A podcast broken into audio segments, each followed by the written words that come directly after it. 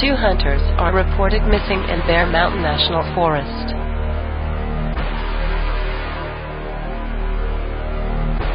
The Midwest sees the worst drought in 30 years.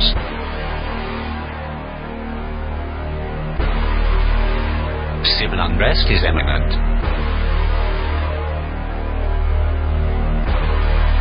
The Northeast power grid has blacked out. Economists fear the worst with falling markets. In other news, the pandemic has gone global.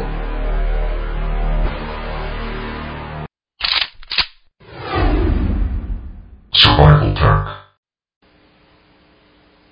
Hello and welcome to episode 17 of Survival Tech. How you doing tonight, Matt? I am doing excellent. How about you, buddy? I'm doing fantastic. If it was any better, I would have won the lottery today. Mmm. Did you play though? That's the question. I, I didn't know. That's why I would have been even more fantastic. if Yeah. was gonna play. if I only had that dollar, huh? Yeah, that's right. So today, a quick little story. okay. I had to be at work at six o'clock in the morning. Yep. No big deal. It's been my schedule all week. I change every week. You know, I work six one week, got to go in at seven the next, eight the next week, and then back to six. This is my six o'clock week. I'm sitting, you know, I'm laying in bed and I'm dreaming I'm late to work. And then one of my coworkers calls me and he's trying to talk to me when I'm getting ready. And, you know, I'm like, man, I'm late for work, you know, I, you know, I don't have time to talk to you. And then I wake up and look at the clock and guess what? It's ten after six. It was 620. Mmm. so I was late to work. So that's how my day started. But it's been good ever since. That's good. I just blamed it on her messed up work schedule. Yeah, there you go. I don't know if he bought it, but the boss bought it. But that's what I blamed it on. there you go. But see, I stood up and watched The Grey last night. Yeah. and a survival movie that was a survival movie. And i tell you what it's worth watching. It's not quite what you expect. I i wasn't expecting everything that happened but it was it was a damn good movie and i highly recommend it. I wanted to see that in the theaters and never got a chance to. So Liam Neeson, I mean, he's just a badass anyway. yeah he's coming out with some good movies. So but this one was definitely definitely a good survival movie well, cool. well i take that back is it wilderness survival? yes Because I I know it's, it's Arctic wilderness survival. okay. And I, it, once you watch the whole thing, I don't know if it's a good survival movie or not, but it's good. So it's a good movie. It, yeah, What's- you'll understand. It's a good movie with survival elements. You'll understand when you watch it. a good survival movie. You'll you'll understand when you watch it. All right, cool. It's good. That's something to look forward to. Yeah. So what's been going on? Oh, not a whole lot. We uh, Actually, yeah, I'm just joking. Uh, well, we were unable. Yeah, we were unable to do an episode last week. Um, had some conflicting schedules. Uh, we had an interview scheduled um, with uh, Master Peter Brusso last week. Um, we had to reschedule, so uh, that's what's on tonight's episode, ain't? Yes, it is. Yes, it is. Looking forward to it, and I mean, this is it's going to be quite an honor to to talk to him. I mean, this is this is one guy in our forum. I mean, eh, all the members in our forum, everybody has something to offer, and this just this just proves it right here. You know, this is a guy in our forum. You start finding out about his background and everything else, and uh, just wait till you hear the interview. Um, yeah, the interview is just going to be great. I mean, there's going to be stuff that we're going to learn. Um, there's going to be, you know, probably some, some, uh, you know, lightheartedness to it, and uh, I think somebody or most everybody can take something away from it. Yeah, I'm really excited. I've been, I was, um, upset that you know I was unable to to make it last week, but uh, I'm extremely excited that you know Peter was able to to reschedule and uh, do it this week. So uh, I'm looking forward to to tonight's interview. So, without further ado, then um, let's go ahead and get through the intel report and all that other stuff we usually go through, and uh, then we can get on to the interview. How's that sound, Corey? Sounds good. Let's get going. Okay. So, let's go ahead and where you can reach us at, we'll do all that, and then we'll queue up the bumper, play the bumper, and get into, uh, get into the intel report. Um, you can reach us at our website is survivaltech.webs.com. Go and check us out. Become a member. What we say every week still applies. Okay. Uh, we're gonna make it short and sweet, right? That's right. You know, two hours later. Yeah. Um. so, Don't forget to call us. yep. Leave a voicemail. at 206 426 4893. That number again is 206 426 4893, and that's the only time we're going to say that. Yeah, Right. I promise We- we're we- not gonna do it twenty times bad- like we did last week. Yeah. That got old when you were listening to it. I apologize, but it was funny at the time, Yeah. and uh, hope you all got a laugh out it out of it. You know, at while you're listening. And then uh, you can use our uh, contact us page, which we haven't plugged out for a while. No, we haven't. And uh, you can just uh, enter your name, email address, and then your message, and it gets emailed right to us. Or, or you can go ahead and uh, send us an email, survival.tech at yahoo.com. So is that And- pretty much it, Corey? That's pretty much it, but not everything. I want to hit real quick. So one more quick thing before we go to the full intel report. When you're checking out our page and you're checking out survivaltech.webs.com, um, don't forget to jump over to our links page. And with that, cue up the bumper. What you are about to hear is confidential. The Survival Tech Intel Report. All right, now on to the intel report, Corey. There's been a lot of things going on. Since it has been two weeks.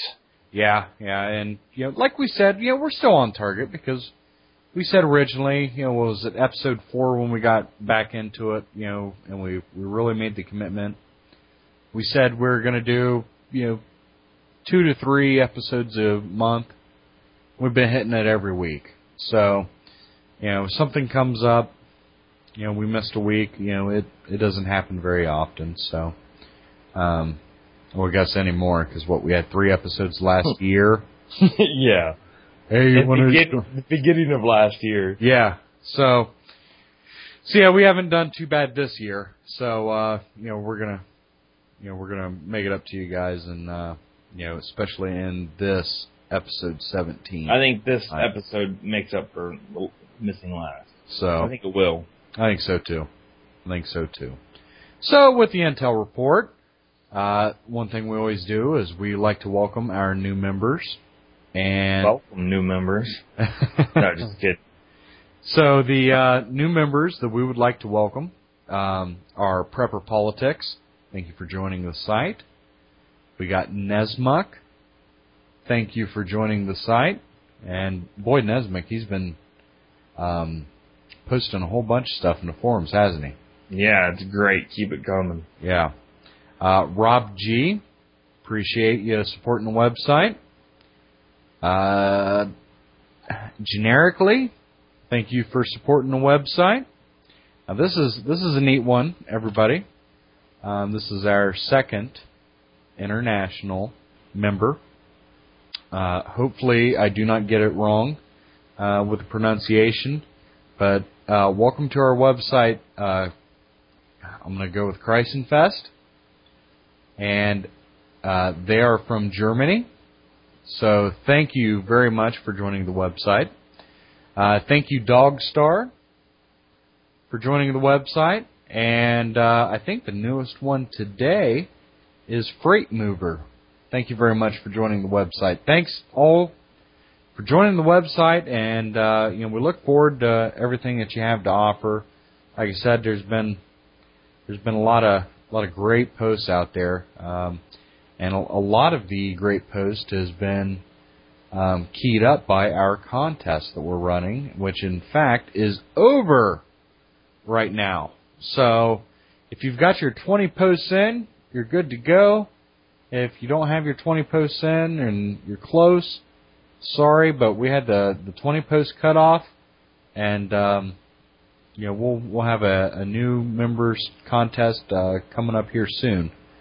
So um, you guys can get in on that one, um, and more to come later. But for our 20 member, or I'm sorry, 20 posts or more in our members, um, Corey and I see it's it's well, it's of course you know we're still thinking it's Friday night, but it is not Friday night. It is early Saturday morning now. Um, middle Saturday afternoon, Corey and I will be uh, going out and recording the video and choosing the winner. So look for that video, and for the winner um, of this contest, we will be sending you an email so we can get your shirt size, and um, so we can get your your free Survival Tech T-shirt out to you. Um, so expect that tomorrow. Well, today, whenever you listen to it, and definitely check back onto the website and our YouTube channel. I forgot about the YouTube channel.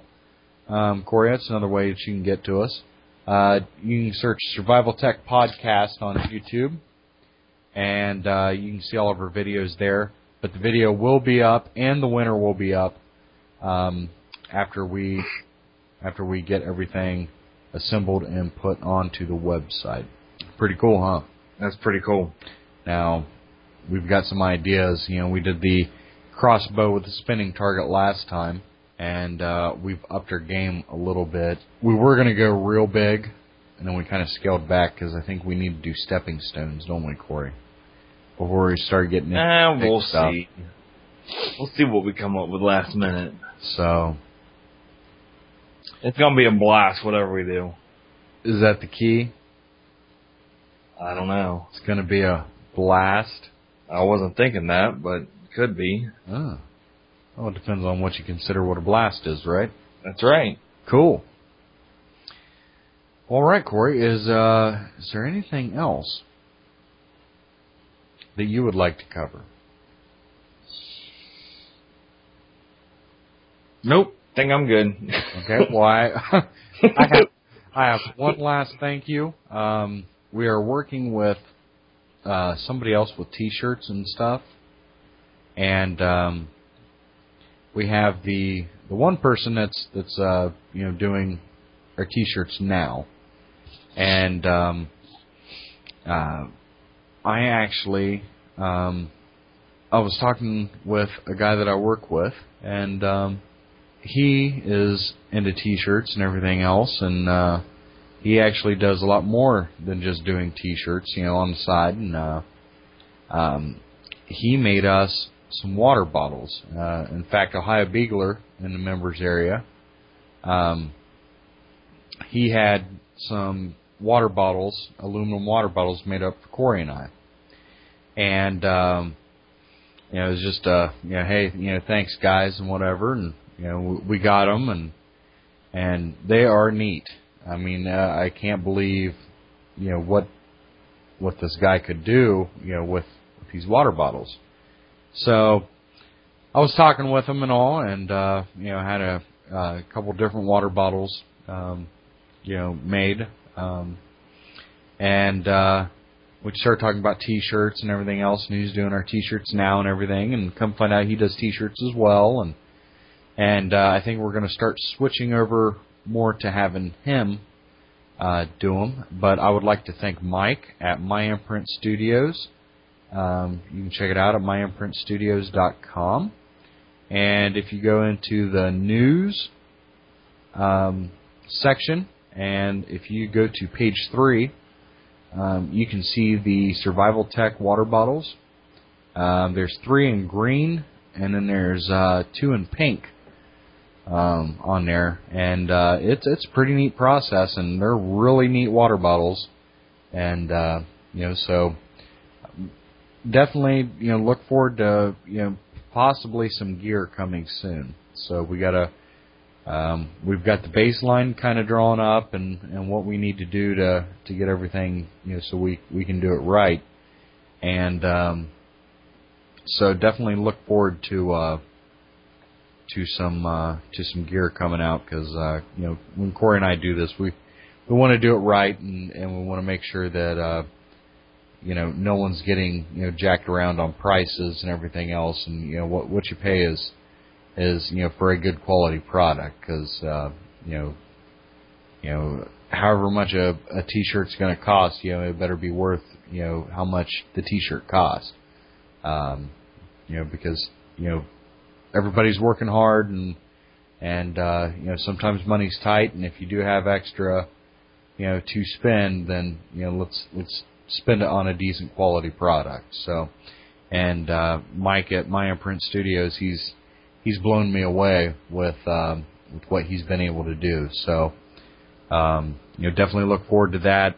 Um, probably in the next coming weeks, um, we should be able to you know start getting something something together. And uh, We still have a few more, you know, legality issues to work out yep, as far as you know our state is concerned.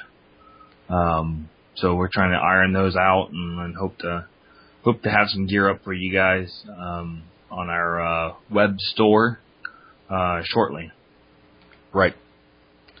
And uh, we're working on it. That T-shirt thing just wasn't a, uh, you know, haha. You, you see you can't have it thing. right, We're, we're working on, you know, getting it out to you guys. We just have to iron out some small details before we can do that. Yep. Yep. And uh, for the uh, 25 votes on the T-shirt, uh, thank you guys very much for taking the time to vote on that, because you know that's that's pushing our hand and that's telling us you know that that there is, um, you know, at least half of our members, and there's probably a lot more listeners that aren't members yet. Um, Why not? right. I know. Why haven't you came over? right. Because you know it costs so much to become a member of Survival Tech. What is the price of membership? Free. Free. That is right. Zero zip zilch. Survival Tech is a free membership. Um, and there's a ton of information we're a community sharing information, and there's all kinds of of uh, you know good thoughts and and friendships that are coming out of this. So definitely check it out. Yep, it's it's a good thing. You know, I, I can't, I still can't believe what we started, and uh, you know what it's evolved into. You know, just this quick. So, yeah, it's pretty amazing. And we have no one else to thank but our listeners and our members to, uh, you know, checking us out and believing in us and uh, keeping us going. And one thing is, the one no vote for the T-shirt. I would just like to ask, you know, what would you do? To ch- what can we do to change your mind? what, uh, you know, what, you want to see something different? Not enough graphicness to it Yeah, because we're too plain. You know, we want feedback. Uh, I mean, it, if you don't want a T-shirt, that's totally fine. I understand. Not, not a big deal. But we would like to hear feedback, so maybe we can, you know, address that and, uh, you know, fix fix it, whatever it may be. yeah, because multiple options on shirts would be great. And if you still don't buy one, that's fine too. I mean, we're not gonna come to your door and, you know, put Make you in a farm or anything. No. we're uh, we're nice guys. We just you know trying to help everybody out. So Yep. And uh but no, thanks again, Mike, you know, for doing all the setup and and getting us the water bottles and and he actually did one shirt for me and it looks looks pretty awesome. Um I uh actually uh got it for my dad for his birthday and uh your dad? yeah, my dad. Oh, Yeah. I thought he was my dad too. No, see the there's a lot that you don't know being your brother there, Corey. Yeah, was adopted, wasn't I? Uh no, I just have a different dad. I? That's funny. no, I'm just teasing. I'm just Our dad. Our for dad. birthday. and uh so whose birthday was Monday. So happy, Happy birthday, birthday. Dad. Yep. Happy birthday, old man. And uh but no, you know, hopefully we can get a picture of him modeling it for everybody. That So uh you know, nothing like a I'll leave that one be. yeah. yeah so well all right guys, uh without without anything else, I think the intel report is over. Thank you for listening to us ramble on. And uh you know, thanks again for all your support. Um and uh let's go ahead and uh start off the uh interview with Master Peter Brusso. Welcome back, everyone, to uh, Survival Tech. We're sitting here with uh, talking to Master Peter Brusso. How you doing tonight, sir? I'm doing very well, and how about you guys? We're doing well. It's a it's a late one, but uh, we had to cancel our interview last week. But I'm glad we finally got to sit down and uh, have a chat with you. My pleasure. Now, Corey, um, do you want to go ahead and, and kind of fill everybody in on, on the information that we know about Peter? Um, he is part of our members area, and uh, he is he is a man of multi talents. Um, one thing that that uh, his website, if you go into our links page, um, at the very top of the links page, if you click on it says uh, I think home of the defenders, and it gives a little bit um, of a description. If you click that, that will take you to Peter's website, and um, he's pushing uh, defenders. It's uh, uh, self-defense tools, and he's got a lot of great information on there. So Yeah, if you haven't checked it out already, uh, definitely check it out. He's got a lot of videos on there, um, great descriptions of you know all the tools, and uh, a little bit about himself. And uh, Peter, do you mind filling us in a little bit more about yourself? Sure. The um, the um, defenders came into uh, the, tools came into existence in about 2004. Uh, my teacher happened to uh, come out and had a little plastic S-shaped device that would just tear you up. And um, in ninjutsu, the the art of the Japanese assassin, which is what we are, the um, there are pressure points called kyusho points, and um, so we obviously teach ourselves to attack them with our hands or fingers or associated tools, but nothing like that. And I looked at it as an engineer, and I smiled and I said, uh, "Right answer, no cigar."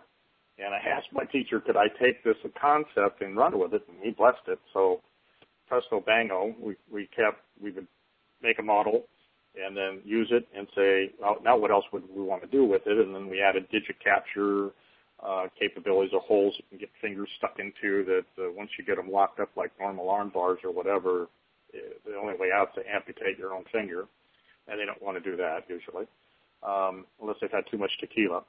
And, um, and and are not paying compliant. But at, at any rate, that sort of got started, and about the same time, I got a call from the BBC, British Broadcasting Corporation, by a guy uh, from a guy by the name of Jon Ronson, and he um, he's as big over there as Geraldo Rivera is here in the, in the states. I didn't know any of that stuff. Anyway, they started asking me some rather bizarre questions um, in connection with the First Earth uh, uh, Battalion and Colonel Jim Channon, who uh, essentially pioneered the, the First Earth Battalion coming out of Vietnam at the same era I was there. And uh, one thing led to another, and they flew out to to meet me. So I took them up to Camp Pendleton, uh, where I'm a subject matter expert for the United States Marine Corps and uh, in martial arts, and um, you know, and promptly introduced them to the uh, Defender. Uh, then it was known as a Predator, and um, I knew I had to get this this guy at the opposite end uh, of the tool. Otherwise, he just said, "Oh, it looked like it really hurt, but I didn't know." And of course, he screamed like a little girl, like most people do. Um, I didn't remove his eye like maybe Corey or Matt did to somebody back there, but um, at, at any rate, uh, they, these in, and I I did some ki energy work with them, knocked them across the room, didn't move, and um, that all became in a um, in a uh, a three-part series from the BBC, which you can still find on the web, called "Crazy Rulers of the World," and I'm in episode one in two different parts. And uh, that was the foundation for the book, "The Men Who Stare at Goats," which came out about a, a year or so later on chapter eight of that book. And um, then uh, they made the movie uh, starring George Clooney. And George Clooney's uh, character is an ensemble character, but it's mostly patterned after myself. And I didn't even know that until it came out in the theater. And then if you get actually the movie and you listen to the author's cut, he talks all about where I am and where, where this came from. But you can you can clearly see all the techniques that I did that Jon Ronson ended up George Clooney trying to imitate him. Um, some of those of that are on my website, but uh, that that started the the craziness from the, the defender's standpoint. See, that's great because uh, I revisited Men Who Stare at Goats this past week, and um,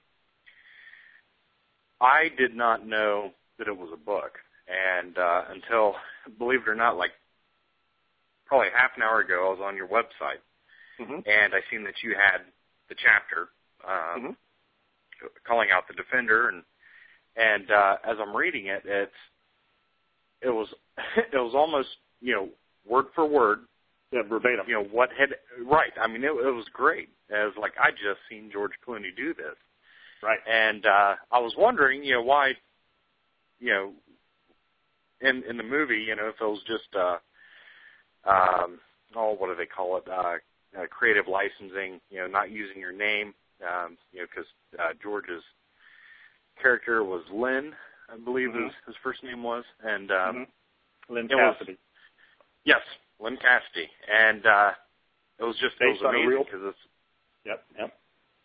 It was based like on a wow, real this person. is yeah. It's like this is this is great. You know, I mean, this is you know, it, if you take Lyn Cassady out and you put in Peter Brusso, I mean, it, it's word for word in the book. I mean, it was it was amazing. So if if no one has seen Men Who Stare at Goats, I highly recommend it. Um, it's a very good movie. Um, and if anybody is wondering about purchasing the Defender, and uh, it was it was known as the Predator uh, at that time, right? Is that what mm-hmm. What George called it in the movie? Um, yeah, but it was a Predator because I was I was marketing it uh, uh, to the military. Mil- military, right? And yeah. uh, so, yeah, I mean, it was just, you know, it, if you want to see a little snippet of what it can do, and uh, you know, check if nothing else, you know, YouTube and you know the clips all over, and uh, um, the choke you know, me. It's, it's the pretty choke impressive. Me scene, the choke me scene is an interesting scene to look at. That was an empty-handed one. That's where I used the ki energy to knock this poor little guy o- over across the, the floor. But in the BBC special, and of course it had moved right into the Goats movie too, when when uh, he asked uh, uh, Ewan McGregor to choke him, and uh, in the Right. fight with his mind, it's almost verbatim of the same thing I did, you know, uh, there at the uh, at the Amtrac uh, Museum on Camp Pendleton, and uh, it, it's just bizarre to see. Uh, matter of fact, I should send you guys. I've got a I've got a disc that I actually cut between the um, you see the goats movie, or excuse me, you see the the minister the um, Crazy Rulers of the World clip, and then you, you then I immediately cut in the goats piece that match it piece for piece for piece. It's pretty crazy.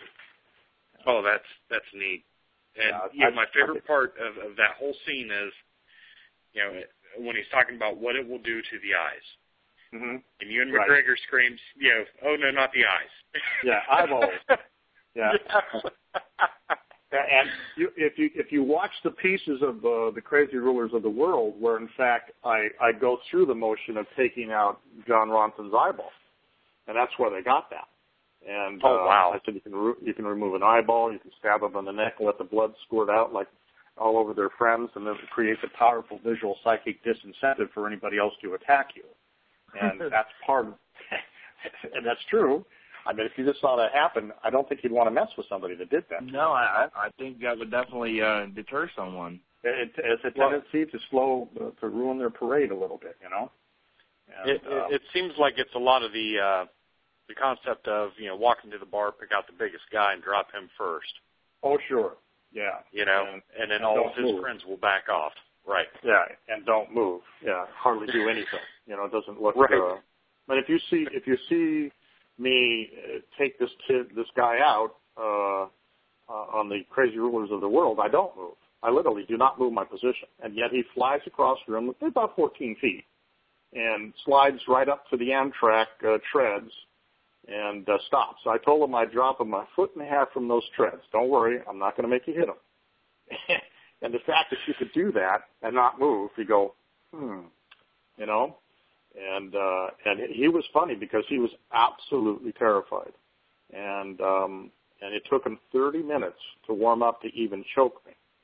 And if you watch the clip carefully, when I start to talk to him, he all of a sudden gets this placid look on his face and he relaxes completely and then bang, I got him.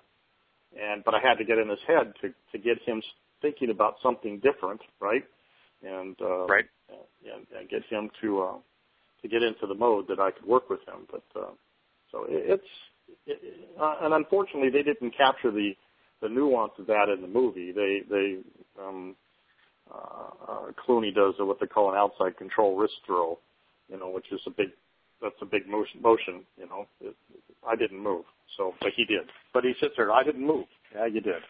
you know, but I'll argue with the technical side. But uh, so that that that's Right. how that kind of that got started. Oh, that's great. Now, now you said you your your martial arts experience is ninjutsu, right? Well, the, the latter part of my life here it is.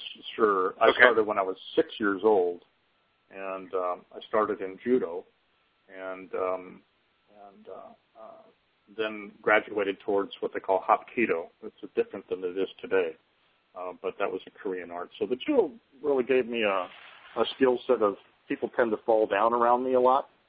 That was a good thing as a kid. Uh, and then and then later, you know, with hapkido in my teens, it gave you a much more aggressive. Uh, matter of fact, uh, Billy Jack, you guys are probably too young to. Oh no, no, we are big fans of Billy Jack. Well, Billy Jack was hapkido, and that's what I liked. Right. So how Billy Jack would fight was how I would fight at that period of time. Um, and then uh, went in the military and went to Cambodia and got a chance to practice some good skill sets there. Came back home and then uh, studied Wing Chun, which is a Bruce Lee style, and uh, starting to close the, the, the circuit, so to speak, you know, from fighting up close or long distance and then closing the throws and, and locks and joints and some groundwork and then getting into Wing Chun where you're really working angles. And um, in between that, I studied um, uh, Arnis, which is Filipino stick fighting, which is essentially machete work. And uh, then, then, then finally in '82, got into ninjutsu. As a matter of fact, if you go get a link over to my martial arts site called awarriorsway.com, there's a movies page over there, and you can actually see me do a, an entire hour demo of ninjutsu in 1982 when it had just come to America. And, and it does histories, has all the weapons, poison water guns, blinding powder, shuriken, shaken, kyoketsu shogi, bakahatsuga. It's got everything, but it, it's it's and I I was really too long-winded in the first part of it, so speed through the the history to get to the action-packed uh, part of it. But it's it's pretty crazy. But from a from a prepper standpoint, you know, one of the things that and, and I'm not classically a prepper, although I think I've always been a prepper because I've always trained everybody to be prepared and have their stuff and and be able to make weapons and learn weapon systems, how to defend themselves. So I mean, in, in some vein, my guys that are real preppers now, and they get mad at me when I say I'm really not a prepper, and they said, no, no, no, no, no, you know, we learned everything we know from you. No, no, you didn't. You just got started. You know, I didn't do that. But at any rate, um, uh, if you take a look at the weapons that I'm using in that ninja demonstration, those are the same kinds of things we'd have around a campfire almost and we wouldn't know it. You know, like uh, a hanbo, which is a 36-inch walking stick, is one of the most powerful weapons known to man. Well, we hike with those things. Why don't we learn how to defend ourselves with it? It's a stick. Exactly. You know, it's a stick. Exactly. And And so, in fact, I'm sorry. No, no. So, so I got, I, I, I, of course, do websites, build websites, and do internet marketing from keyword analysis and that stuff. And I, I, and I happened to watch the Prepper show on Nat Geo, and I really got fascinated with what, how seriously those guys are taking it. And uh, so I did um, uh, keyword research on preppers, doomsday preppers, and and they're they're searched forty thousand times a day. That keyword is searched forty thousand times a day worldwide. And I thought, wow, I want some of that traffic. How do I get to that traffic? Because what I feel is taking it all the way back that you are the weapon. You know, if you Right. learn things properly, no matter what goes in your hands, you'll know how to use it if you learn weapon systems as opposed to just moves or techniques. If you understand what I'm trying to say, there's a, a big difference between the two positions, and and I think that the defenders themselves are such an obvious, natural addition to a bug out bag or EDC, I think you guys call it, your everyday carry. Um, but a good wine opener does the same darn thing. Once you understand the principles of the, the defender and how it works, you can substitute many different things for a defender. And that's the power, because you may not have the weapon at the time. You know, you may you may have everything taken from you. As somebody pointed out, uh, I sent you a link, I think, uh, or from theblaze.com on their, Yes. their bug out bag, fifty three hundred dollar bug out bag. But one of the comments below says, "Well," and it was from a liberal, uh, said, "Well, when something disastrous happens, you, you'll know people who are preppers because they're the guys out there with backpacks on, and we just have to go get them." And the next comment below says, you know, you, you really are a liberal because the liberals, after after an episode, you guys will be standing on your roof waiting for the government to come get you, or the rest of us will have our backpacks and be swimming or something.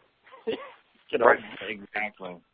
but uh, Exactly. so But yeah, that's sort of the- Corey and I, we, we have um, uh, we have uh, experience in Shorin-ryu, and when we were doing our weapon systems, um, you know, it was a lot of you know staff work uh, with bows, Mhm. and you know, pretty much you know the key of of walking stick is you know uh, above your eye level, you know, by a couple inches, so just in case you fall or whatever, you're not going to get you know stabbed in the eye. right. Um, but you know, something you know, so you're absolutely right. You know, with you know stuff that we have around the campfire, um, walking sticks, you know, other you know poles, and you know, you know, and you know, God forbid, you know, the uh, notorious yes camp axe. Yeah, I mean, um, you can, you know, as long you're you're absolutely right with knowing how to utilize weapons. That's the biggest key with with self defense. right. And uh, it sounds like it sounds like the important point to take from this is um, just because you know those who are prepping for whatever disaster. Um, it sounds like one thing that that a lot of people kind of forget is how important security and self defense really is. Um, you know, not only from a, a fitness standpoint. Um, believe me, I am not in shape as I once was, and uh, you know, I'm I'm working on that. Um, but um, it's like you know, one one thing that that comes to mind is you know my my four year old. Um, we're gonna look into getting back into Shorin-ryu. Um, I think Mhm. it's good for you know development of not only children, but uh, personal development as well. So sure. Yeah, just the uh the walking stick, how I've overlooked that all this time. Um, really just, you know, listening to you talk already, you opened my eyes. And I think the way that the defender is set up and using it, you know, classified as a self defense tool and learning how to use it that way, then you can, you know, once if for a beginner that's not into, you know, martial arts or or really, you know, self defense non lethal self defense and they think that they always gonna carry a gun with Mhm. them. Um if they learn the techniques with the defender because it, you know, is a self defense tool and they'll feel more comfortable. But then if that tool is not around, be able to apply that to everything else, that just makes total sense. And I think Oh, yeah, it's a great something every prepper, every, you know, person that you know even just does hiking or goes out in the outdoors or you know lives in the society we live in these days should have these skill sets with them. Yeah, well, I've I've had uh, matter of fact one guy in our system, he's defended himself both with a hanbo and a, and a defender, uh, two different separate times. And and you know one time he was hiking out pretty far with a with a girl, and uh, these three guys showed up and wanted to mess with him, and and he told her to run, and he did a delaying action, but ultimately took two of them out, and the third one had would have nothing to do with him, and uh, all from a 36 inch stick in, in a in a park where you you know weren't legally allowed to carry a handgun. Right, that's another thing. Yeah. the other time he came out of a Trader Joe's, uh, which is uh, I don't know if you have them back there, but uh, um, we have those in Ohio. Yeah, the uh, interesting store came out and this guy attacked him right in the front, knocked him down, and was on top of him, starting to beat beat him like a mixed martial arts fighter. And uh, he had a defender. Let me see, what did he have? He had a Spec Ops 2, which is uh, like one of the ones I sent you with the point. He just jammed yes, it right yeah. in this guy's stomach. and the guy just came off of him, looking at his stomach, and then took off. that was all he had to do. And, um, Yeah, that would a that would definitely do it. oh yeah, Yeah, I, uh, as soon as I got mine, I attached it straight to my bug out bag, and uh, I carried when we went on our camping trip um, a couple weeks ago with uh, another member, Andy, and a friend of his. Um, I had my defender on me then, and uh, you know I carry it you know back and forth to work and store a few times, and um, just getting used to you know having it on my pocket and and part of my EDC.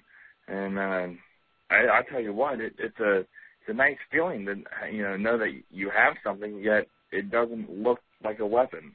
No, and and it's interesting because from an animalistic standpoint, you know, you're exuding confidence, and uh, crooks and bad guys don't want to fight guys who have confidence. You know, there's something wrong. Right. Right. A You know, bully doesn't you know going back to bullies. Uh, you know, a bully doesn't want to fight someone that fight. They want to be able to you know to be the aggressor, and so you know that's a great equalizer. I I had a guy uh, email me from England because I sell these things all over the world, and he just got his Defender, but he didn't look at the training DVD. He stuck it in his pocket and then went out to a pub. Well, I guess that late at night he came out, and the guys were the two guys were going to mug him there, and he he pulled out the regular Defender and held it like a gun, you know, with a point up and a shaft out, and they couldn't figure out what it was, and they got freaked out and ran off. Hey, it worked. That's Yeah. right. Whatever it takes. Know? And I think as preppers, we we I think and this made people maybe get upset with me with this one, but but uh, I know my guys sometimes do. But you know, most of the preppers that I've known or gotten to know, they're all about their their handguns or Mossbergs or Benellis and all that stuff, and they're real comfortable with taking somebody's life. However, you know, if you have to do that in front of your family, when maybe another alternative would have done far better, uh, they don't have the other alternative. And if their gun jams, they drop the gun. I've seen, I've seen people get so nervous when they go to fire that they actually eject the clip. You know, it falls on the ground. And uh, you know, and I've been in war, and I can tell you firsthand, shit happens, and and guns jam, and you run out of ammo, and somebody's running at you, and you can't reload quick enough. You abandon that and transition to a second or tertiary weapon. And and those are the kinds of skills that, gosh, you can always shoot somebody, you know. Uh, and I guess you can always hack them up with a machete, but to deter a group uh, and not have to take their life, that that might be an option, and maybe it isn't to some cases. I don't know, but but I'd sure like to have that option if I was a prepper. No, Well, I totally I- agree. I think there should be, you know, a, a, a non-lethal option available to you whenever needs, especially when it comes in the family. Because, you know, I have two little boys, and I mean, if the circumstances arise where I would have to take another life, you know, to protect my family, no doubt I would. Oh, sure. Uh, but you know, obviously, I don't want to, you know, maybe do that in front of their young eyes. So if I can, you know, neutralize the threat and stop the threat, you know, and not have to, you know, shoot someone, you know, three, four times, you know, in front of my kids, that'd definitely be the better option. Yeah, I, I- I think I there's some a lot of disasters I, I, uh, uh, I'm sorry. Go ahead. Well, I was just going to say, I think a lot of people that that resort to the thinking of, hey, I'm just going to go ahead and, and you know shoot somebody and take their life. They have never been in a situation where that was an option. It's easier to say it than to be in the situation and have to think about it and then have to live with the consequences. And look at Because no matter what, yeah, Yeah, look at Yeah. Katrina. The people killed people in Katrina, and they got prosecuted for it. Right, and see that's the big thing. You know, everybody thinks, oh, this is going to be. If something happens, it could be as bad as like a red dawn, where everything is, you know, you're on your own, and there is no law enforcement. And I've got, I've got a strong believing that no matter what, there will be some sort of, you know, government, you know, that is in place with laws, and you know, it could be as extreme as martial law, and you know, you still have to abide by the laws. And if you have, it's a lot easier to sleep at night, number one, and it's a lot easier to not get prosecuted, number two, if you, you know, use something, you know, such as a defender on somebody to stop a threat rather than, you know, getting up close personal with a knife and stabbing them or, you know, initially shooting them. You know, Mhm. um, I mean, it's, it takes a lot and it will take a lot out of you mentally um you know and it will it will change you forever you know if you have to re- resort to that now you know i'm you know sometimes it is needed you know don't get me wrong um Oh no, I, I, I, I I'm, I'm alive because of what you just said. Yes. right and uh you know with with the day and age you know that we live in um you know we're seeing smaller towns that say well you know nothing like this would ever happen here. And the next thing you know you've got somebody busting into the you know local bank or store or whatever and you know getting robbed and you know somebody ends up dying you know because of it. And it seems like seems like people are getting more and more I think the best way to put it is uh desperate here um economic problems um you know job issues um I mean the list just goes on and on. Social issues I mean everybody is they're kind of at that snapping point. Mm-hmm. and before it gets to that point of you know the you know society you know collapsing in on itself um I definitely think that you know everybody kind of needs to needs to you know back up and take a breath you know before they before they do it but you know you're you're seeing a lot more you know crime in places that that that shouldn't have the type of crime and um you know the I think everything is a factor and you know drugs are getting worse and worse and and uh you know that criminal element is starting starting to spread so you know we we as you know law abiding citizens you know we we shouldn't have to feel helpless. No, and and I uh, think you know yeah, and something as nice you know such as the defender you know that that can help us not feel as help help uh excuse me helpless. Help us for sure. I, and I think it's nice to have degrees of protection, um, stemming all the way from empty-handed to a defender to a, a knife to a machete to a, an axe, uh, you know, and then finally to a handgun and then maybe a long rifle. I mean, you, you have all those skill sets that you can fall back on if you need to. Um, just the same way when you guys go camping, I listened to your last camping thing and you know, somebody was eating some pretty basic stuff, and then somebody else had steaks and potatoes, and you know that it's the same thing. You, you you can you can toggle up and have a gourmet meal, or toggle down and and have top ramen noodles. Same kind of thing with your your self defense. You have those same levels and degrees uh, if you approach it properly. and that's going back to uh you know what you say that you know you are the weapon and Mhm. it really is as simple as that you know you are you have the skills you have the ability to use everything from your bare hands to you know the most advanced you know firearm made uh, you are the weapon as long as you train yourself there's nothing that you won't you shouldn't be able to use to defend yourself Mm-hmm. and the nice thing that I like about the Defender is unlike a knife, if you're in an altercation with someone and if something happens and they get that knife away from you, everyone knows how to use a knife. Every criminal out there knows, you know, what to do with a knife. But when they get a hold of a defender, they're more than likely not going to know what to, you know, how they're trained with it, and will probably just throw it to the side. I hear that all the time. Yep, absolutely true. Um, which is a nice thing. It's not. It's kind of like the uh, the Australian joke about um, uh, what do you call a boomerang that doesn't come back? A stick. and it's the same kind of thing. If the weapon was a boomerang, or the, called a defender, when when you lost it, the other person doesn't know how to use it. It's it's a piece of plastic. Stick, right. You know, nothing. Wouldn't have a clue. And uh, and there's nothing worse than you know your own weapon being used against you. oh, absolutely. And and this thing is so quick. I mean, you can be so decisive with it too. I mean, you can seriously injure some people very quickly with it. I mean, can take their life if you wanted to. And so it has a lot of lethality if you wanted to take it to that level. Uh, or you take it to the if they're pain compliant, um, you know, you're going to discourage them from moving forward. And if they're if they're not pain compliant, then you have to move remove structure and function from their body. Otherwise, eyeballs go away and they can't see you. They can't attack you. You know, but you haven't killed them yet. Right.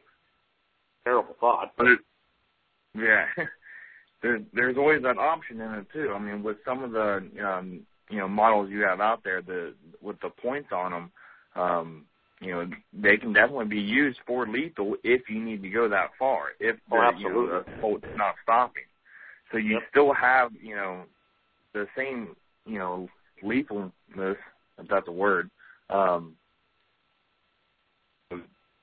with you at all times. And simple oh, yeah. you can carry it everywhere because a lot of places around here, um, that that store, that business has the right to put up a, a no weapon sign. And if they put up that no weapon sign, then you know legally we cannot carry our state issued concealed carry into that you know uh, that place of business. Mm-hmm. But with the defender, I mean, you know, in a knife sometimes, you know, it is too obvious or uh and there's laws against knives here in Ohio as well. So mm-hmm. um they can and only it be, seems you know, like a lot of it seems like I'm sorry, Corey. It seems like a lot of the knife laws are more strict depending on municipalities um, you know, than than handguns, and that's that's what's you know kind of different. You know, if I if I go into another town, you know, my you know my five inch fixed blade that you know I might be able to you know carry on my side and uh, on around my town, you know, it will be looked at you know completely different, and you know I'm going to jail. Mm-hmm. Um, you know, if I go somewhere else. Mm-hmm. One thing that I I like about the Defender, um, is uh, I can always just say, well, yeah, look at you know this great new ice scraper I've got, you know, and I can always Fish carry scaler. it in my car. Yep. And- Fish scaler. Yep. Yep. Yep. You Yeah, I mean, there's there's there's multiple multiple ways you know you can you can describe it. And uh, um, one thing about the Defenders, uh, Corey and I, we both um, we we chose the Defender one out of the packages that you had sent us, Mhm. and um, we gave our wives the Defender twos. Good Do you have any suggestions? Um, you know, per now, yeah, I, I don't want to sound chauvinistic or anything, but I am I'm six foot two. I'm 290 pounds, Mhm. and uh, my wife is five foot one, and there's there's no way she would be able to, you know, to be able to fend off an attacker of my size. With the Defender two, you know, with you know the the it, it's it looks it looks a lot more aggressive than um, the Defender one. If anybody out there is is looking at the website as we're as we're you know discussing this, um, it just seemed to be a little bit better of an equalizer, um, you know, for a female versus a male assailant. Um, Yeah, do you have any child. suggestions on? Right. Yes. Yeah. Yes. No, I, I, I agree with you. I mean, that's kind of um, the product line. We got um, the Guppy was the first one. Then we went to the Rabbit, and that was an introduction of the Sawtooth, the tissue grabbing capability, and a digit capture hole, and that ended up uh, onto the uh, Defender One and and the point. Um, uh, the sawtooth uh, came became just a single point where you can grab, poke ears, pull them through, take them down, do all that stuff, and then. Well, if one point's good, three points have got to get better. got to be better. Yes. And that's and you're absolutely right. And that's that's the one that um I mean if a woman's gonna get attacked and somebody's stupid enough to attack a woman, then they're gonna get what they get back, uh, tenfold. And um I always like to image them like a rose. They're beautiful to look at, but don't don't be touching it, you know? Um Right. and uh, I think you're completely correct. The Defender 2 is the perfect tool for a female uh, because it's quick, it's decisive, it drills holes into their bodies, uh, it rips eyeballs out. It, I mean, it, it does a job on you pretty quickly. You know, if they come in with a choke from behind, you're going to put that point right through his forearm and rip off his arm, reach around, stab him in the groin with it. I could be standing there that long, you know. And uh, you're absolutely right. It's it's probably the one of choice for a female. Yeah, I know. You know, my wife, she put her straight in her uh her purse, and it's right next to her pepper spray. So I'm I'm glad she has you know multiple. You know, from a distance, the pepper spray is great, Yep. but you know, close Yep. range, it's it's not good. Um, Especially you don't want to spray yourself if you're getting attacked from behind. So uh, I'm glad that I was able to, you know, uh, thanks to you, give her something else to, you know, help defend herself if she ever needs to. And you also have the EDC, which is, you know, nice, small, compact. Um, and uh, I've been carrying the EDC um, back and forth to work, and it's great. It fits, you know, right in behind my wallet, or you know, right down inside my wallet actually. And uh, oh, you mean you mean the RP Defender, is, is that okay? Yeah, the square the square looking one? the square one. Yeah, Yeah, that's an square one? RP RP Defender. Yes, Okay. that's our newest in the product line. uh, it, it's working pretty well for me um, because of the size of it, and you know, it goes straight in your pocket, and um, you don't even know it's there, and it still has everything that the other ones have. Oh yeah, no, it's a that's an interesting story. A, a guy by the name of Robert Pearson wrote me and said that he he had made a new Defender, which I get that quite frequently now. But it's okay. And um, he wanted to send me a, uh, an outline of what he thought. And he and his dad take weapon systems and they combine the best and and they they they mash it up. Used to, you guys were young enough to think of mash, you know, mash music before. And um, at any rate, uh, he sent it to me, and I I sent it to one of my one of my other defender instructors who makes these things, um, prototypes. And so he prototyped me one, and he kept one. And I looked at it and I thought, you know, been looking for one that goes in the pocket, and boy, that certainly starts to answer the mail, you know. And um, so uh, I essentially made a deal with him that uh, uh, he had no new real creation on that invention-wise. Uh, still pieces and parts of the ones that I've already done, so intellectual rights is still mine. Uh, but I said I would name it after him if he'd like to do that, and he was tickled to death. And um, and I sent him the first copy. Uh, when I had them made, you have to have them run as a big sheet of acrylic, however many pieces you get out of a one sheet of acrylic.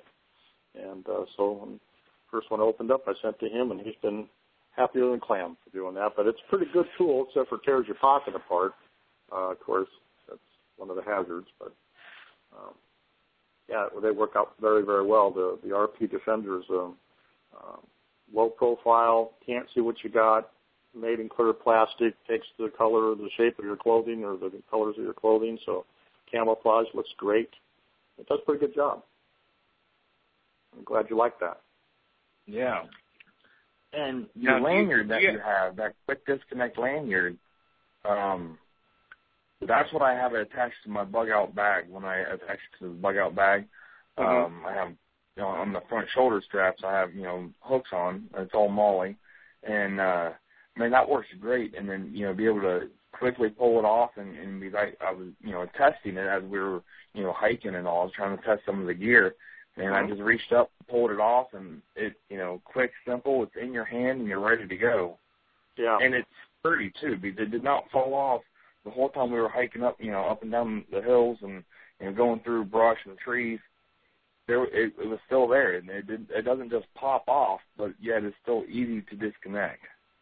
Right. With It, a good it, snug. it's it's a pretty good little kit. I think the holster that we have uh, fits the uh, the DigiCapture version. That's pretty slick, and that was invented by a guy from Texas.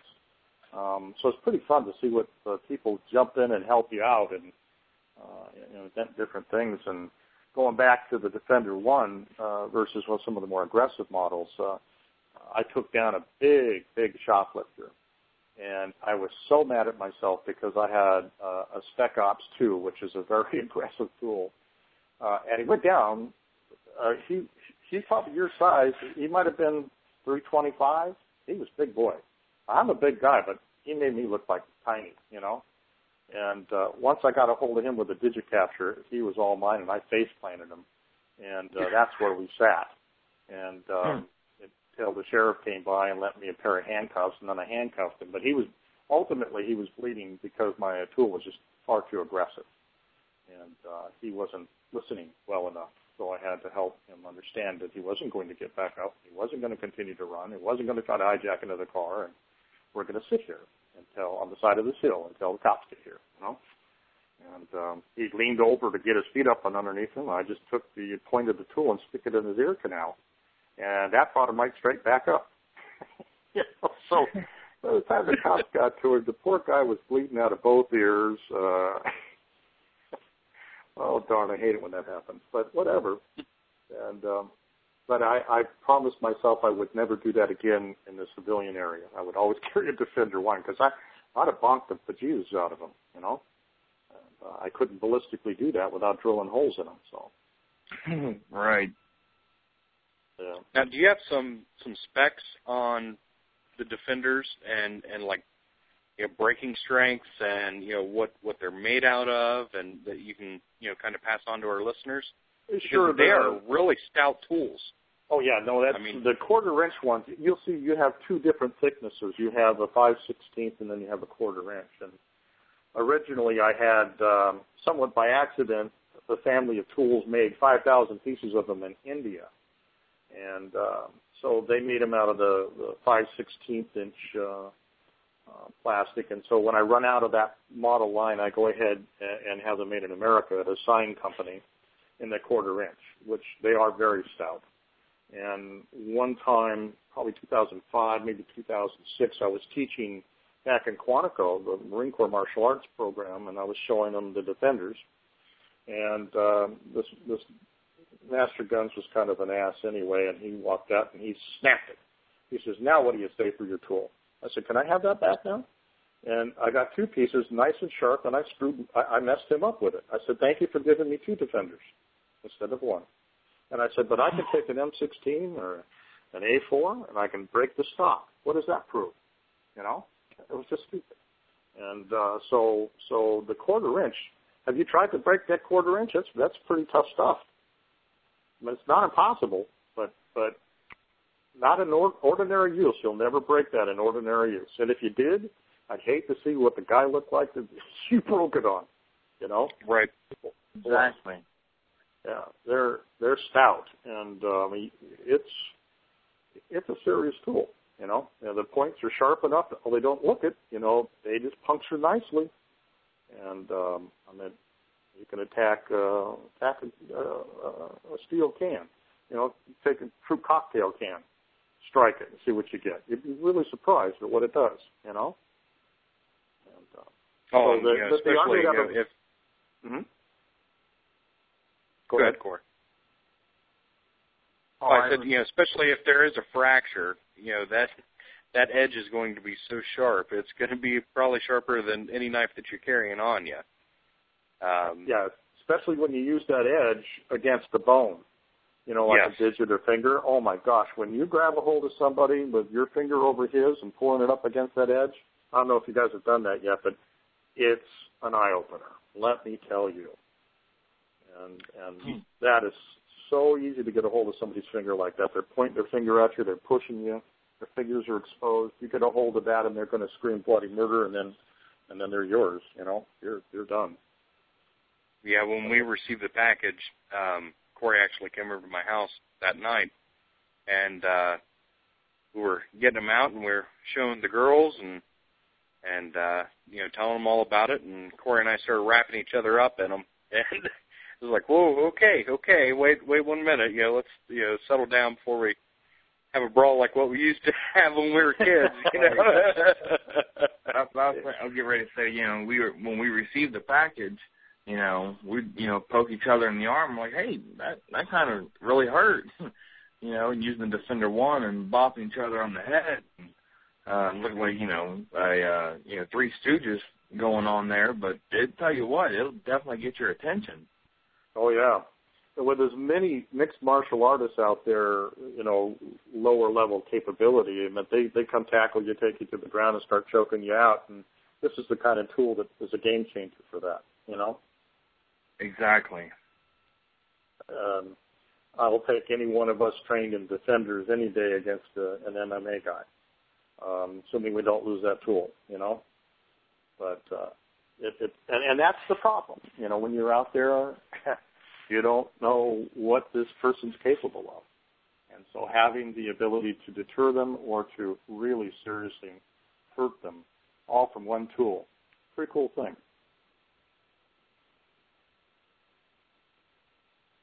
they got so much different characteristics, yet they're so simple, and that's what really you know is able to to take that tool and once you're familiar, you know, use other things around you, and mm-hmm. I think that you know that's one of the the best points of this is you know it's so you can do so much with it and it's got so much potential yet it's still so you know simple. You know, to you know the concept of it is is you know I don't know how to say it, but it's it's really it, the great equalizer is what I'm trying to say. I guess it, it really yeah, does think, equalize population. I, th- I think so. The other thing that we we haven't talked about is that you know the other thing a prepper really should know how to do is to disarm a weapon, and uh, and y'all have been trained enough to shoot the weapon once you got it out of their hands, but um, the defender does an excellent job of removing weapons from hands. And uh, I think I sent you. Did I not send you the link to the simple weapons disarm video? Yeah, I believe you did. Take uh, a look at that. Take a look at that because that's something you guys you could teach guys, you know, that that have come up against knives or guns. I mean, people get the drop on you all the time, and uh, you don't want to be a victim, and uh, you just want to close the distance so you can get your hands on that and know what to do with it. You know, and, and that's why I think a prepper a prepper ought to be pretty well trained in this kind of stuff. I know it's not what they think about, but but but right. So I the, totally agree. As far as you know, in the prepping community, it seems like you know, for us, everyone we talk to, you know, and as you see on TV, everyone's got a firearm. Um, mm-hmm. But that means everyone else has a firearm too. So being able, you know, if you are surprised in a situation and you are without your firearm for some reason, or let's say the worst case scenario and there's, you know, martial law and they come and take your firearms. Um, oh yeah. yeah. Now you can't defend yourself. You know, from if you're only counting on that firearm to be able to. So, yep. you know, if someone comes after you, to be able to take their firearm from them you know that's you know for one it could you know save your life and two it, you now have an extra edge. Here's a an interesting thing. You'll see on the um if anybody goes over and watches that ninja demonstration uh there's um a weapon that's um a double edged knife that has a curve to it and it's and it's on a um twenty foot weighted the twenty foot cord with a big ring weight at the end okay?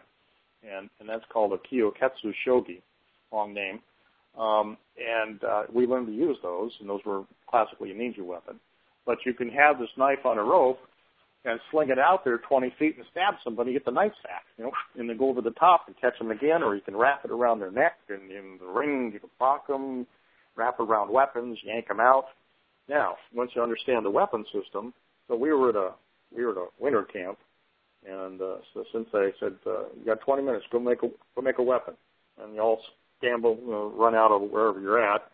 And I, it was a crick um, and uh, there are these new blackberry shoots. And you, you guys are around blackberries at all? The new shoots, Yeah. yeah, they are nothing but just thorns everywhere, right? So Right. I cut cut those off. I found a water-soaked log. I tied them to this water-soaked log, and then I've got a 20-foot piece of paracord, and I found a stick that a beaver had chewed in both ends. So I had this stick in one hand and this big log with all these blackberries uh, branches hanging off of it.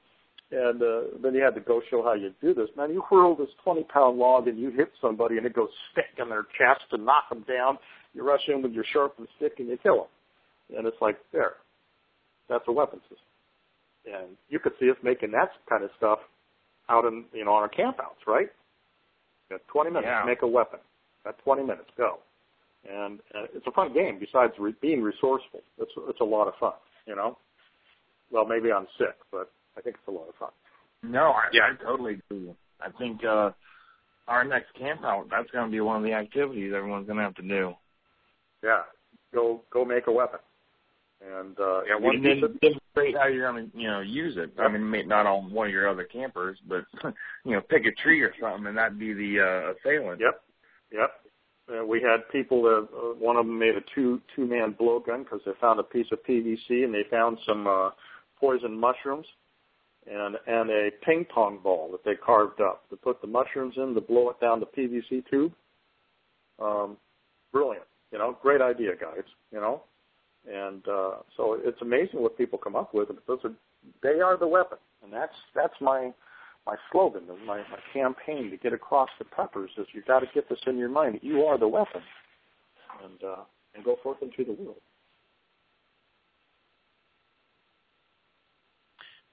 One thing, um, uh, a couple guys that I work with and I, what we've been talking about is um, looking into uh, making monkey fist knots, right? and Mhm. uh, you know, putting you know the the uh, steel ball bearings inside.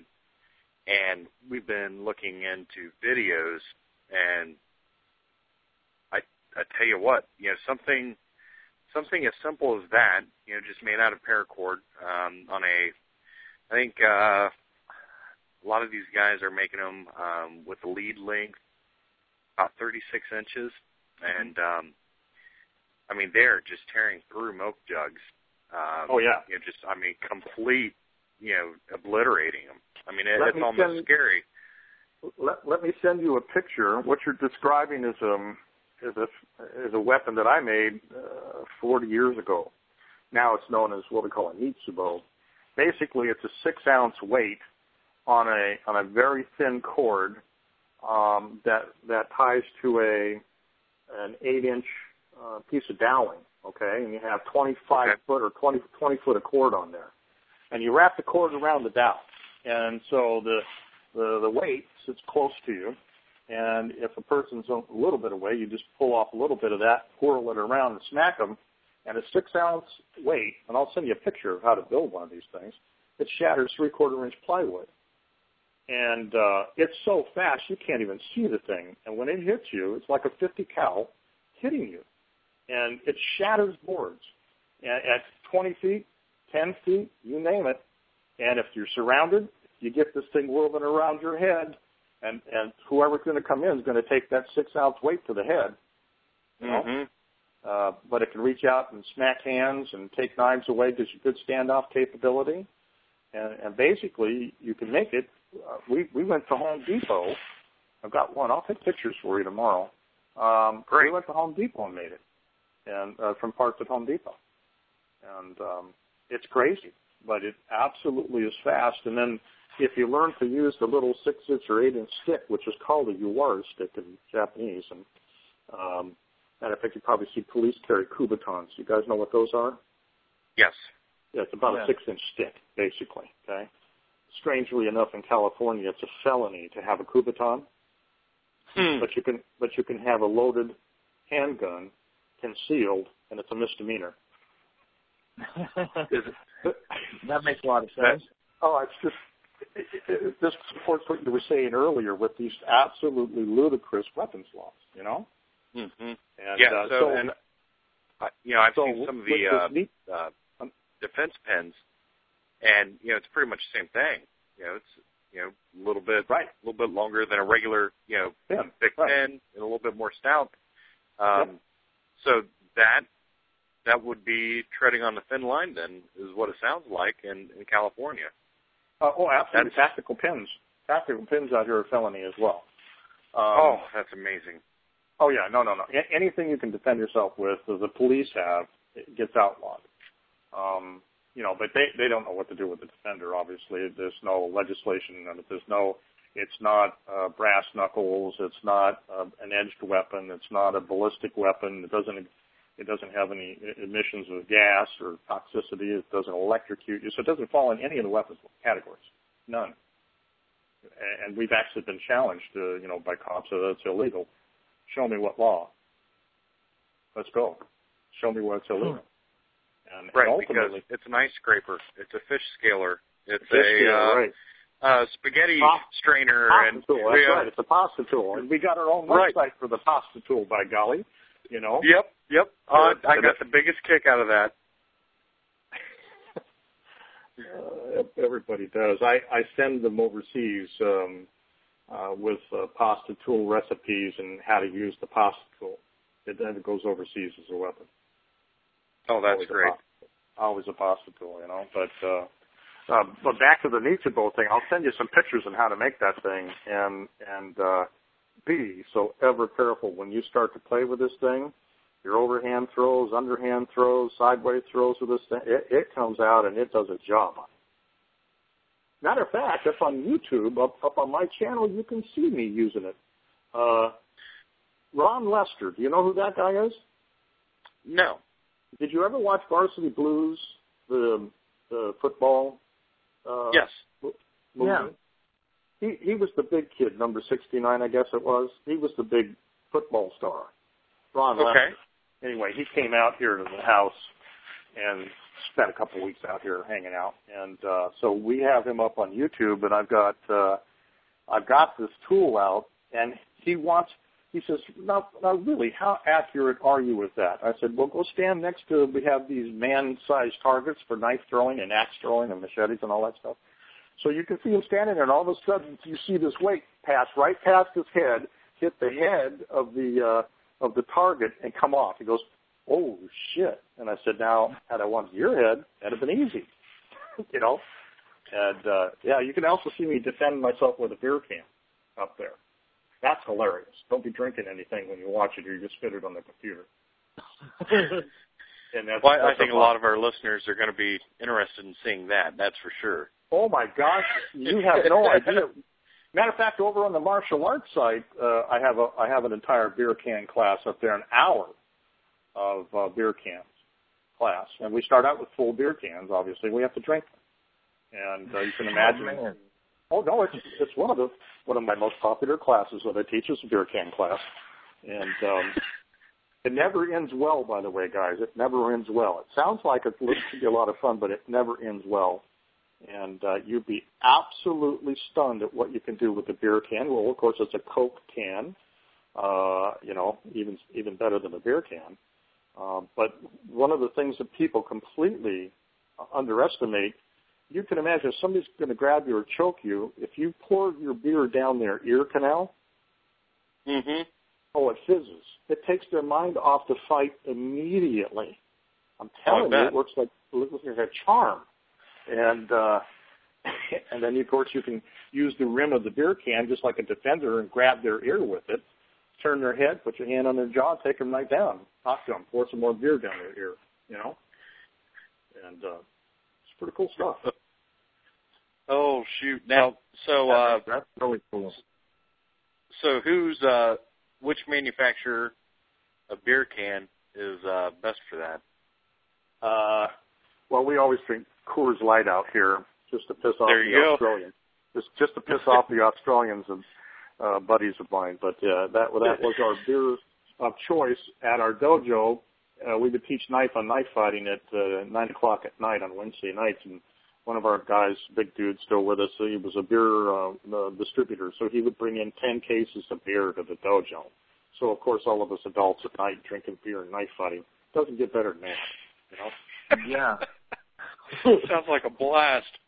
It actually is. It's a hell of a lot of fun, you know. And uh, but that got me fat, so I wouldn't suggest it if you're trying to lose weight. Yeah. Well, you know, it's In just a moderation, training right? exercise. Always. It's just a training exercise because you never know when the attack's going to be happening. You could be leaving the bar and you know, not Well, in your right and- mind and get attacked. So you still need to have those skills. And you know, that's that you're you're surprisingly right again because it actually started that way. I told everybody at the, at the dojo, the place where you train, right? And I said, ninety percent of your fights are going to be when you're drunk. And and so tonight we're drinking and fighting, and we that that started the habit. We would drink and fight, and you'd really realize that you you lose a lot of your fine motor skill capability. And so you tend to learn how to deal with uh, the gross motor skill versus the fine motor skill, and and the the perception problems that you have, um, both from when you're getting hit or, or an arm bar that you're not reacting to, you know, you break your arm as opposed to go with it or roll out of it or something. You realize you're behind your power curve on your on your recognition. But yeah, we kept that up, and we all ended up in AA together. But it was a lot of fun for a number of years. It was a lot of fun. oh shoot, that's great. Yeah, get your Jim Beam out and give it a try one night with some defenders. And I'm not There you responsible. And I'm not responsible for the outcome. We'll tape it, me and Matt, Yeah. our next time we get together, and uh we'll have it up on our channel, and everyone can, everyone can see. Oh, that I would pay to I'd pay to watch that one. That would be good. Be better than uh, than a pay per view, huh? Oh, That's absolutely. right. Wow. If you send me your edited version, then I'll re-edit it with a. Uh, I'll be like Howard Cosell and the announcer who's getting the better who, and put arrows and stop action and frames and stuff. That'd be oh, great. Corey, it sounds like it's on, buddy. Yeah. now, now, one of the things I, would, I did want to just bring up uh, is the remote Yes. viewing stuff. Um, yes. And uh, there was another reason I brought this up. I mean, you guys are you've been in martial arts, so you understand what mental energy is, or ki energy, right? Your ability Yes. to project yourself, and you're stronger, and it's really it really works. One of the fun ones to teach everybody is: uh, we, are you guys in the same room right now together? No, we're actually 30 miles apart. Oh, okay. Well, darn it. I was going Yeah. to do this in real time, but but basically what you do is you get uh, you, you get around behind your buddy and you put your arms around him and pick him up, right? And Mhm. um, so in his mind, he thinks about uh, clouds and how light he is, as light as a feather, and the guy in the back picks him up a couple of times just to feel the, the physical weight, right? And then you image in your mind that you're a big redwood tree and you've got these, uh, your roots are around these boulders, and you- you're absolutely immovable. You cannot be picked up, and you'd be shocked. The other guy cannot pick you up. It's phenomenally different, and nothing's changed. Gravity's the same. Okay, so so uh, now this leads me to the point where you know how Chuck Norris opens his front door. He uses his How's key. He uses his key. there you go. That's how I slid into oh, Chuck Norris that's show. great.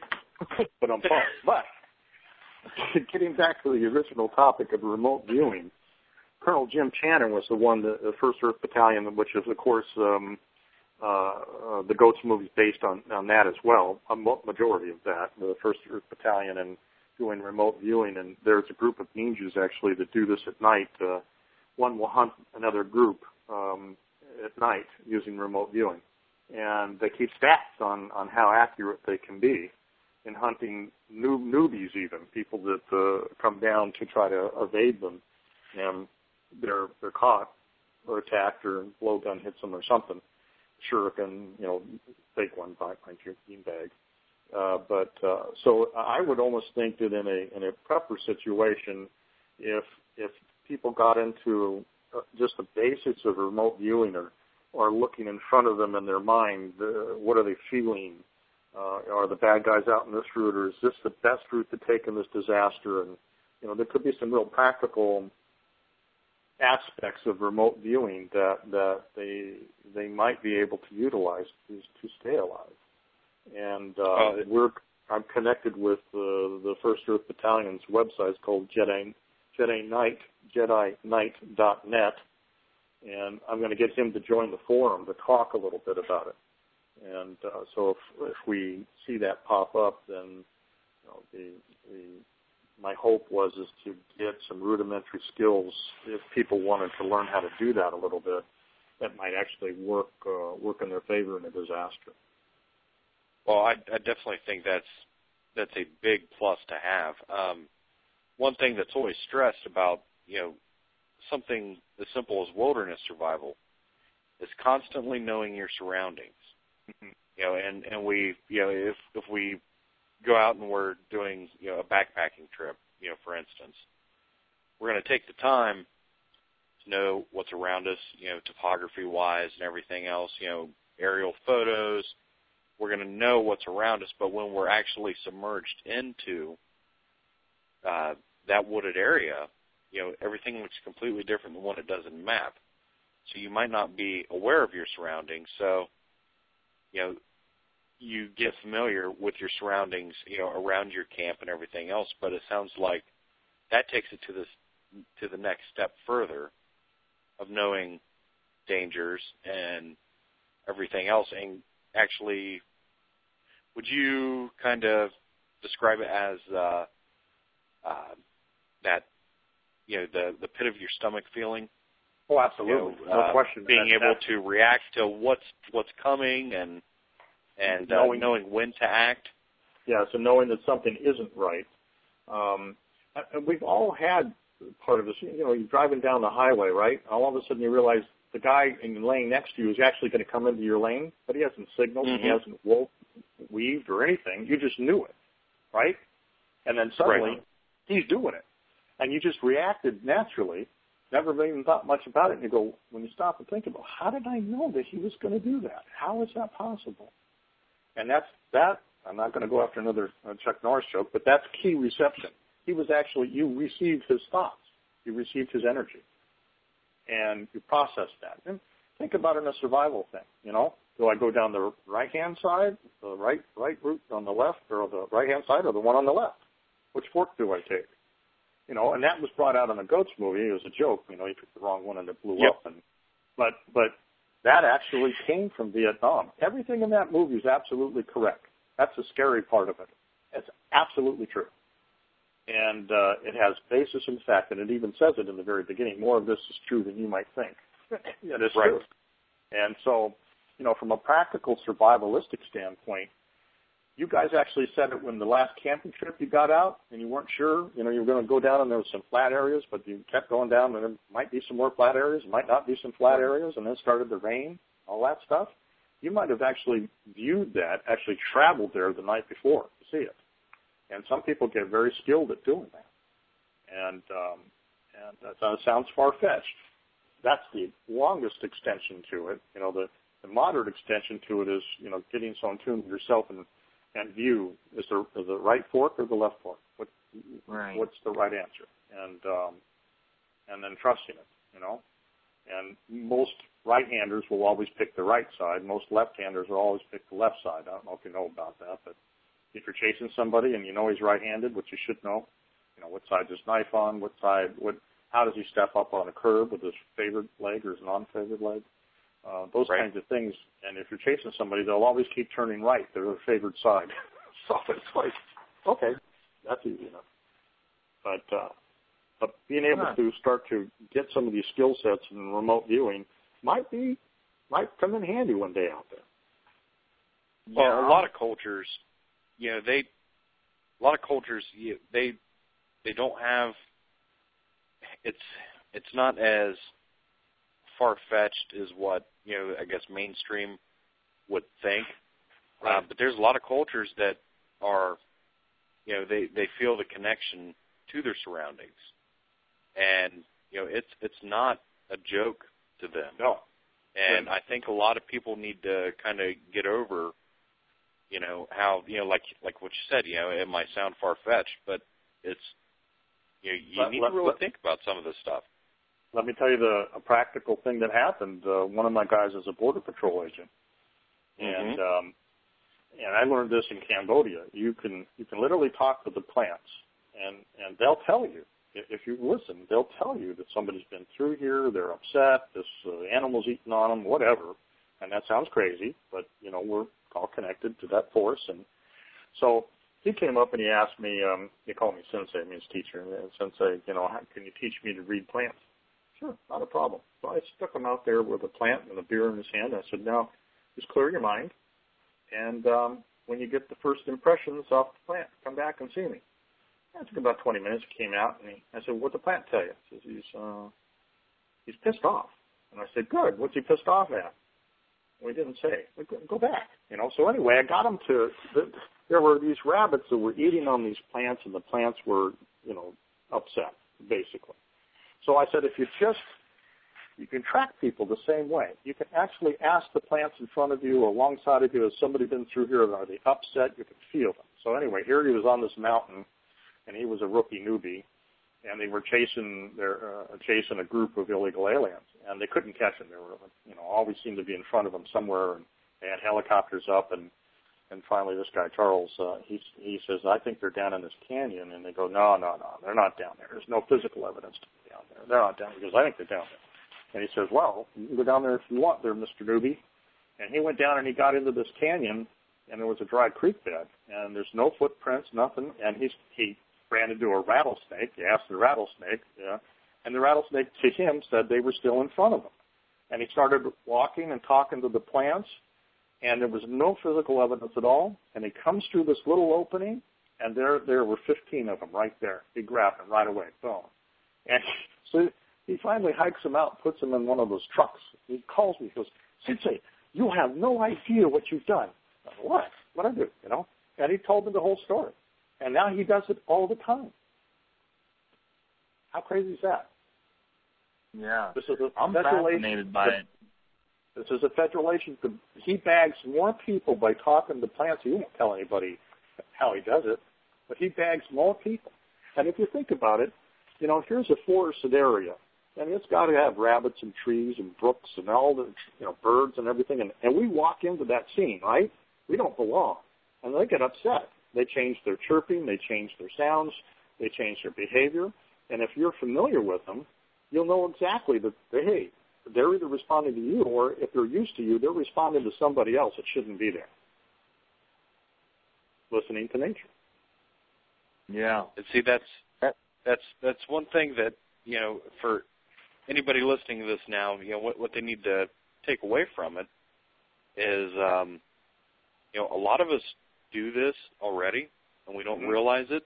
Mm-hmm. Just think of preliminary scouting for deer hunting. You know, what are you what are you doing? You're going out there, you're looking for trails, you're looking for rubs, you're looking for everything. Mm-hmm. And you know, it's it's you know, pretty close to, you know, uh being out there and, and knowing that surroundings to so you can bag you know, your next, you know, trophy buck. The um, the Well, it's ninjas like call it in- the ninjas call it Ingbo techniques, the ability to, to to blend or to disappear. You know, and um, you guys have to do that.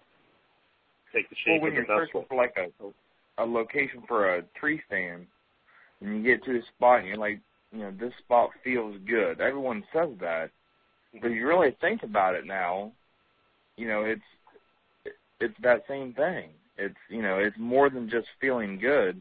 There was a reason you went there, you know. Mm-hmm. That's it's fascinating, and people forget that you know we as humans are still animals too. And if you look around, you always assume that all these other animals have these, you know, this sixth sense, and you know they know when danger's coming. Well, if you think about it, we should be able to do that same thing, if not more, because we are more intelligent. Well, so the proof of the pudding is. Have you? The proof of the pudding is. Have you ever tried to lie to your wife? they, have a, they have a sixth sense about that. That doesn't make any sense, you know. Yeah, yeah, yeah, that works I'm not great. believing that story. I'm not believing that story. That doesn't make sense. Yet there's no reason why they shouldn't, but they they have a sixth sense about them. And uh, I always uh, I always felt that the the reason why they had that was uh, you know five million years ago when uh, when the, they they were the gatherers of fruits and nuts and with the kids, right? Uh, us guys would have to go out to uh, beat up the saber-tooth tiger. And so we got to go out there, and if you're going to have to fight a saber-tooth tiger on a scale of 1 to 10 on power and, and confidence, you better be at a 14, right? And if Right. not, you're out of the food chain. And so we've had millions of years of, of passive guys being out of the food chain. That's why we're all, excuse the word, assholes and macho, and we've been bred like that. I mean, that's that's what survived. And the women, they're out there with the with the children and gathering fruits and nuts and stuff like that. And saber-tooth tiger doesn't want to mess with us macho dudes. He'd rather go eat the women and the kids. And so they all of a sudden something didn't feel right. They gathered up the kids, moved them to safety, and the ones that didn't, they're out of the they're out of the gene pool. Women, sixth sense, got to believe it. Always follow your Yeah. gut. wow. You you brought up some some great points, and uh, I hope our you know listeners really you know listen to this episode and check out you know your website and and everything you have to offer because there's I mean we could do a whole other interview um and sit and talk to you because there you know I feel like there's so much more you know we can learn from you. Um, you did send us some um, extra uh, self defense tools, and um, Matt and I are you know wanting to to give those away in, in contests you know with you know your approval, and uh, we're thinking we talked about with you earlier about you know some of the ways to do it, and uh, you brought up uh, everyone submitting their most uh, unusual way that they've defended themselves, and uh, I think that'd be a great great one to start off with. Well, the you know the alternative that popped up was is everybody has to make a weapon from from nothing, essentially run outside, right, and take Yeah. pictures of the weapon and how they how they show it, and we give the prize to the one with the most simple, ingenious. Gee, I wish I'd thought of that kind of weapon. You know, Yeah. Well, I'm having that feeling right now. We we just talked about it, but yeah, that's exactly right. That'd be a good one. Well, well, why don't why don't we go ahead and we run that as our next contest because because we do have uh, the contest ending tonight um, for the T-shirt for the uh, 20 plus posts for our members area. right? Um, so this is uh, this is only going to be open to our members. So anybody that's listening out there, um, come over to the website and uh, uh, become a member on in the members area. And um, what this is going to be is, you know, we're gonna we're gonna go ahead and, and set up a uh, what do you think, Corey? A forum would probably be best. Um, yeah, I and think then everyone familiar with posting pictures and everything on the forum. yeah, make and, make, you know, make a weapon. Yeah, Yep, and it'll be uh, make a weapon for them, and then um, when we make that, you know, we'll we'll talk it over with you, Peter, and uh, we'll we'll give everybody some time uh, to think about it and manufacture, you know, their weapons.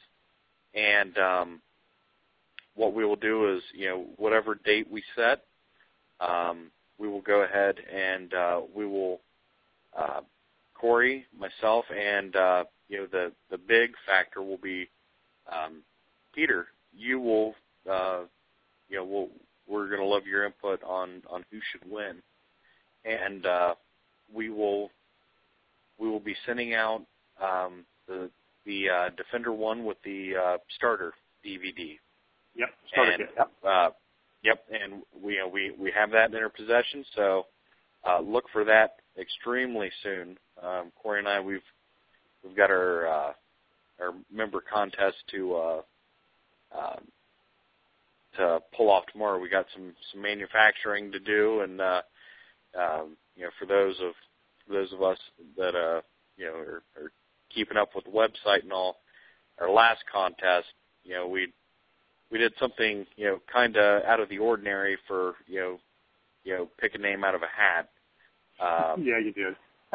uh, so what uh you know we're we're going above and beyond that and uh we're gonna we're gonna keep getting you know more and more extreme um with this but i think for for this contest um you know it'll it'll just be a vote um with uh, uh corey peter and myself and um uh we will we'll vote for the best one and then um you know upon upon the winner we will you know get your get your information and uh, You bet.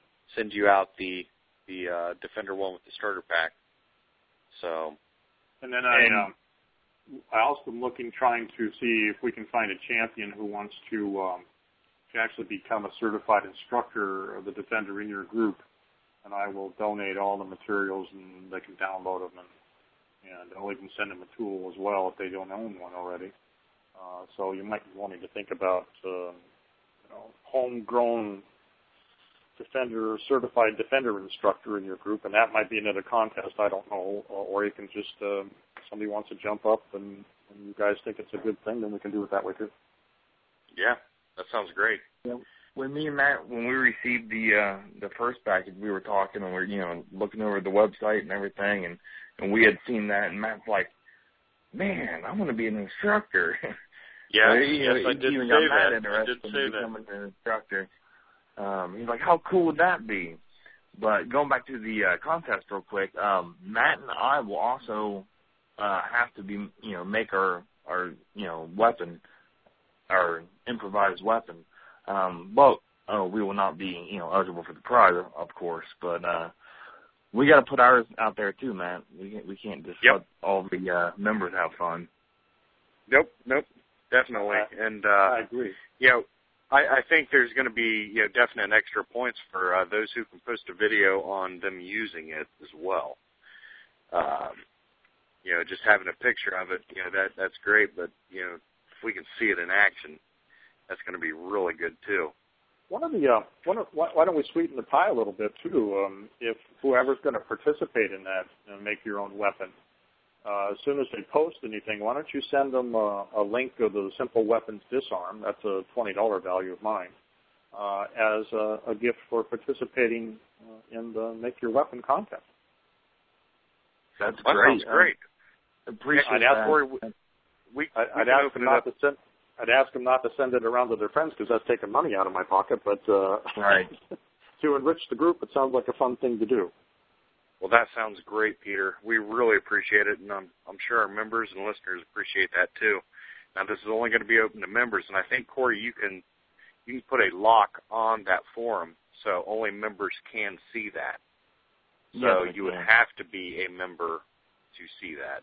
So And, Yeah. and just Uh, to remind everybody, our membership is free. You just got to Yeah. come to our website and, and sign up. You know, we don't charge nothing for our membership. You know, we're a community and we want to share our information, you know, as we get it as much as we can. Um, so, you know, don't think that, you know, we're, you know, a paid membership site. You know, any of our members, you know, can come on and join for free. Um, but when you do check out our website, don't forget to jump over to our links page and go check out uh, Peter's website as well. And uh, you know, don't just wait to get a defender because there's multiple different models out there, and you may see Yeah. one, you know, that you may want more, um, or for different uses. There's different uses, different ways to carry it. So uh, jump over and check out everything that you know Peter has to offer. On yeah, the, um, and I mean they're very affordable too. I mean, you know, on we're the, on the website, there's actually um, 83 free episodes of, of martial arts instruction on, on that website as well, um, on a podcast section. And so that's completely free. I mean, there's 83 hours of instruction for free on just the kind of stuff you guys would like, how to fight with axes, you know, and uh, defenders and all kinds of different stuff up there. It's a plethora of stuff. So that's all free. Well, Peter, thank you very much for your time tonight. I know it's uh it's getting late here, but you know you should be uh you should be ready to party I'm about ready to party. California. I'm about ready to party. All right, guys. Hey, thank you so much. It's been such a pleasure to get to know you, and uh, I appreciate you allowing me to to share stuff uh, with the preppers and uh, and and enrich the group. I appreciate well, that we very much. appreciate your we time. appreciate everything you did, and, and this has uh, been an honor for us to to have this uh, conversation with you. That's for sure. All right, guys. I'll sign off, and uh, so if you want to do any more business, uh, I'm off the air. Thank you both very much. Thank you. Have a good All right, night. Take care, gentlemen. So to everyone out there, go check out our website. From our website, go to the links page, check out Peter's website, check out everything he has to offer. Um, you know, I really want to thank Peter for, for doing the interview with us and hope to have uh, many more to come with him. And uh, with that, I want to say, you know, to everyone, you need to think of all your your safety and security and both lethal and non-lethal, you know, uses and tools that you have on you. Um, in order for you to do the next part of what I'm about to say, which is stay alive, America, and all of our international friends.